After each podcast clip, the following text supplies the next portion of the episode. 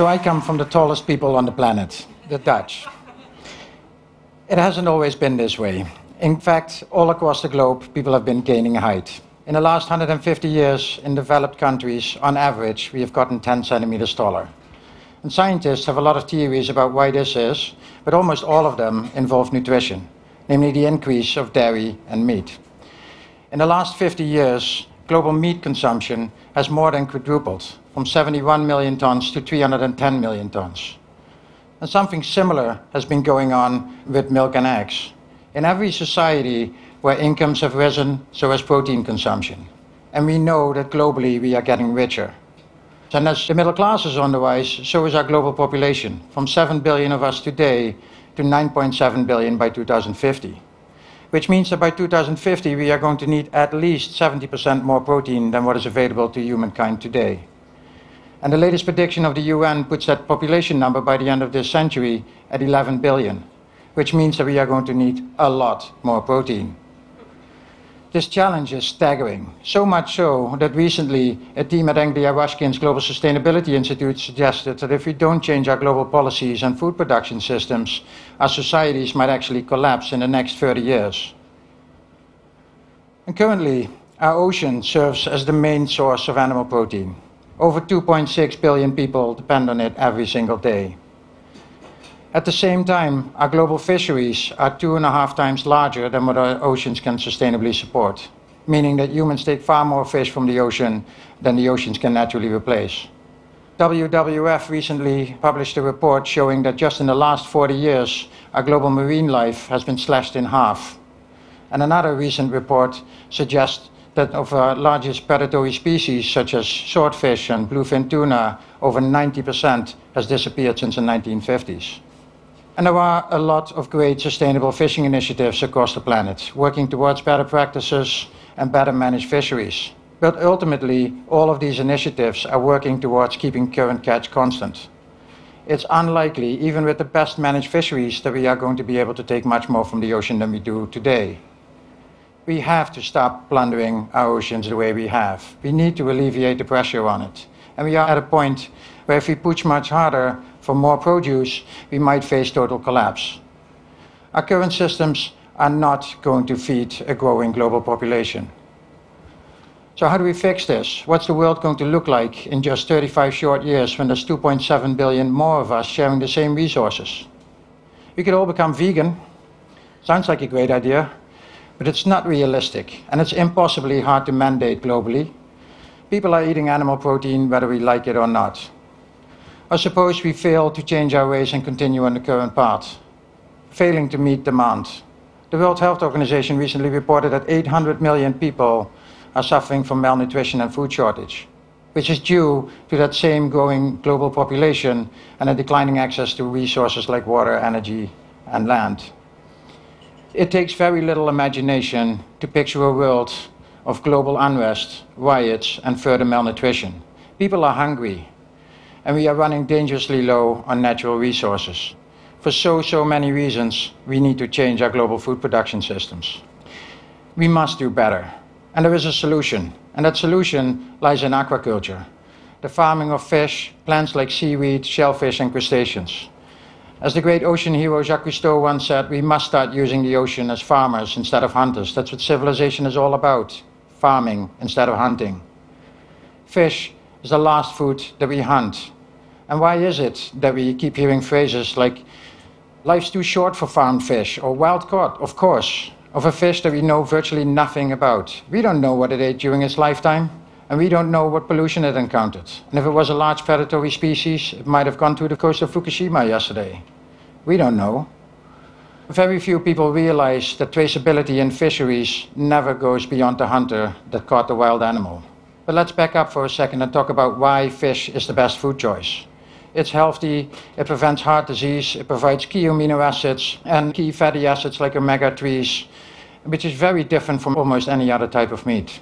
And aside from being healthy, it's also a lot more exciting and diverse. Think about it most animal farming is pretty monotonous. Cow is cow, sheep is sheep, pig is pig, and poultry, um, turkey, duck, chicken pretty much sums it up. And then there's 500 species of fish being farmed currently. Not that Western supermarkets reflect that on their shelves, but that's beside the point. And you can farm fish in a very healthy manner that's good for us, good for the planet, and good for the fish. I know I sound fish obsessed. Let me explain. My brilliant partner and wife, Amy Novogratz, and I got involved in aquaculture a couple of years ago. Um, we were inspired by Sylvia Earle, uh, who won the TED Prize in 2009. We actually met on Mission Blue One in the Galapagos. Um, Amy was there as the TED Prize director, me, an entrepreneur from the Netherlands, um, concerned citizen, love to dive, a passion for the oceans. Mission Blue truly changed our lives. We fell in love, got married, and we came away really inspired, thinking we really want to do something around ocean conservation, something that was meant to last, that could make a real difference, um, and, and something that we could do together. Little did we expect that that would lead us to fish farming. But a few months after we got off the boat, we got to a meeting at uh, Conservation International where the Director General of World Fish was talking about aquaculture, asking a room full of environmentalists to stop turning from it realize what was going on, and to really get involved. Because aquaculture has the potential to be just what our oceans and populations need. We were stunned when we heard the stats that we didn't know more about this industry already, and excited about the chance to help get it right. To talk about stats, uh, right now the amount of fish consumed globally, um, wild catch and farmed combined, is twice the tonnage of the total amount of beef produced on planet Earth last year every single fishing vessel combined, small and large, across the globe together produce about 65 million tons of wild caught seafood for human consumption. Aquaculture this year, for the first time in history, actually produces more than what we catch from the wild. But now, this demand is going to go up. In the next 35 years, we are going to need an additional 85 million tons to meet demand, which is one and a half times as much almost as what we catch globally out of our oceans. An enormous number. It's safe to assume that that's not going to come from the ocean. It needs to come from farming. And talk about farming, and for farming you need resources. As a human needs to eat to grow and stay alive, so does an animal. A cow needs to eat 8 to 9 pounds of feed and drink almost 8,000 liters of water to create just one pound of meat. Experts agree that it's impossible to farm cows for every inhabitant on this planet. We just don't have enough feed or water. And we can't keep cutting down rainforest for it. And fresh water, planet Earth has a very limited supply. We need something more efficient to keep humankind alive on this planet. And now let's compare that with fish farming. You can farm one pound of fish with just one pound of feed, and depending on species, even less. And why is that? Well, that's because fish, first of all, floats. It doesn't need to stand around all day resisting gravity like we do. And most fish is cold blooded. It doesn't need to heat itself. Fish chills. and it needs very little water, which is counterintuitive, but as we say, it swims in it, but it hardly drinks it. Fish is the most resource efficient animal protein available to humankind aside from insects how much we've learned since. For example, that on top of that 65 million tons that's annually caught for human consumption, there's an additional 30 million tons caught for animal feed. Mostly sardines and anchovies for the aquaculture industry that's turned into fish meal and fish oil. And this is madness. 65% of these fisheries globally are badly managed. Some of the worst issues of our time are connected to it. It's destroying our oceans. The worst slavery issues imaginable are connected to it. Recently, an article came out of Stanford saying that if 50% of the world's aquaculture industry would stop using fish meal, our oceans would be saved. Now think about that for a minute. Now we know that the oceans have far more problems. Uh, they have pollution, there's acidification, coral reef destruction, and so on. But it underlines the impact of our fisheries, and it underlines how interconnected everything is. Fisheries, aquaculture, deforestation, climate change, food security, and so on. In the search for alternatives, the industry at a massive scale has reverted to plant based alternatives like soy, industrial chicken waste, blood meal from slaughterhouses, and so on. And we understand where these choices come from, but this is not the right approach. It's not sustainable, it's not healthy. Have you ever seen a chicken at the bottom of the ocean? Of course not. If you feed salmon soy with nothing else, it literally explodes. Salmon is a carnivore. There's no way to digest soy. Now, fish farming is by far the best animal farming available to humankind, but it's had a really bad reputation. There's been excessive use of chemicals, there's been virus and disease transfer to wild populations, ecosystem destruction and pollution, escaped fish breeding with wild populations, altering the overall genetic pool, and then, of course, as just mentioned, and the unsustainable feed ingredients. How blessed were the days when we could just enjoy food that was on our plate, whatever it was.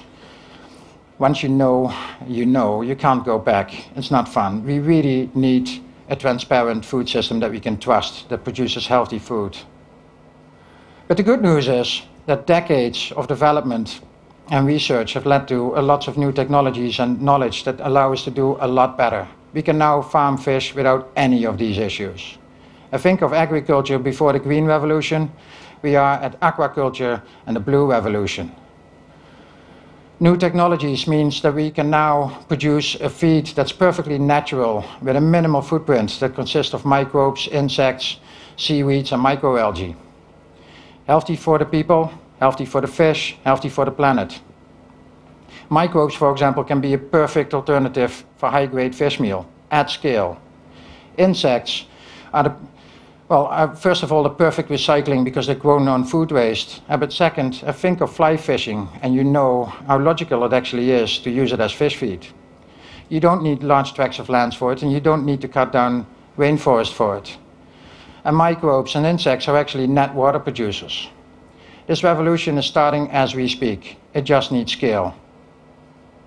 We can now farm far more species than ever before. In controlled, natural conditions, create happy fish. I imagine, for example, a closed system that's well, performing more efficient than insect farming, where you can produce healthy, happy, delicious fish with little or no effluent, almost no energy, and almost no water and a natural feed with a minimal footprint. Or a system where you grow up to 10 species next to each other, off of each other, mimicking nature. You need very little feed, very little footprint. And think of um, seaweed growing off the effluent of fish, for example. There's great technologies popping up all over the globe. From alternatives to battle disease, so we don't need antibiotics and chemicals anymore, to automated feeders that feel when the fish are hungry so we can save on feed and create less pollution. Software systems to gather data across farms so we can improve farm practices. There's really cool stuff happening all over the globe. And make no mistake, all of these things are possible at a cost that's competitive to what a farmer spends today. Tomorrow, there will be no excuse for anyone to not do the right thing. So somebody needs to connect the dots and give these developments a big kick in the butt. And that's what we've been working on the last couple of years, and that's what we need to be working on together. Rethinking everything from the ground up with a holistic view across the value chain, connecting all these things across the globe alongside great entrepreneurs um, that are willing to share a collective vision. Now is the time to create change in this industry and to push it into a sustainable direction. This industry is still young, much of its growth is still ahead. It's a big task, but not as far-fetched as you might think. It's possible. So we need to take pressure off the ocean. We want to eat good and healthy, and if we eat an animal, it needs to be one that had a happy and healthy life. We need to have a meal that we can trust, live long lives. And this is not just for people in San Francisco or Northern Europe. This is for all of us. Even in the poorest countries, it's not just about money people prefer something fresh and healthy that they can trust over something uh, that comes from far away that they know nothing about. We're all the same. The day will come where people will realize not demand farmed fish on their plate that's farmed well and that's farmed healthy and refuse anything less. You can help speed this up. Ask questions when you order seafood. Uh, where does my fish come from? Who raised it? And what did it eat? information about where your fish comes from and how it was produced needs to be much more readily available.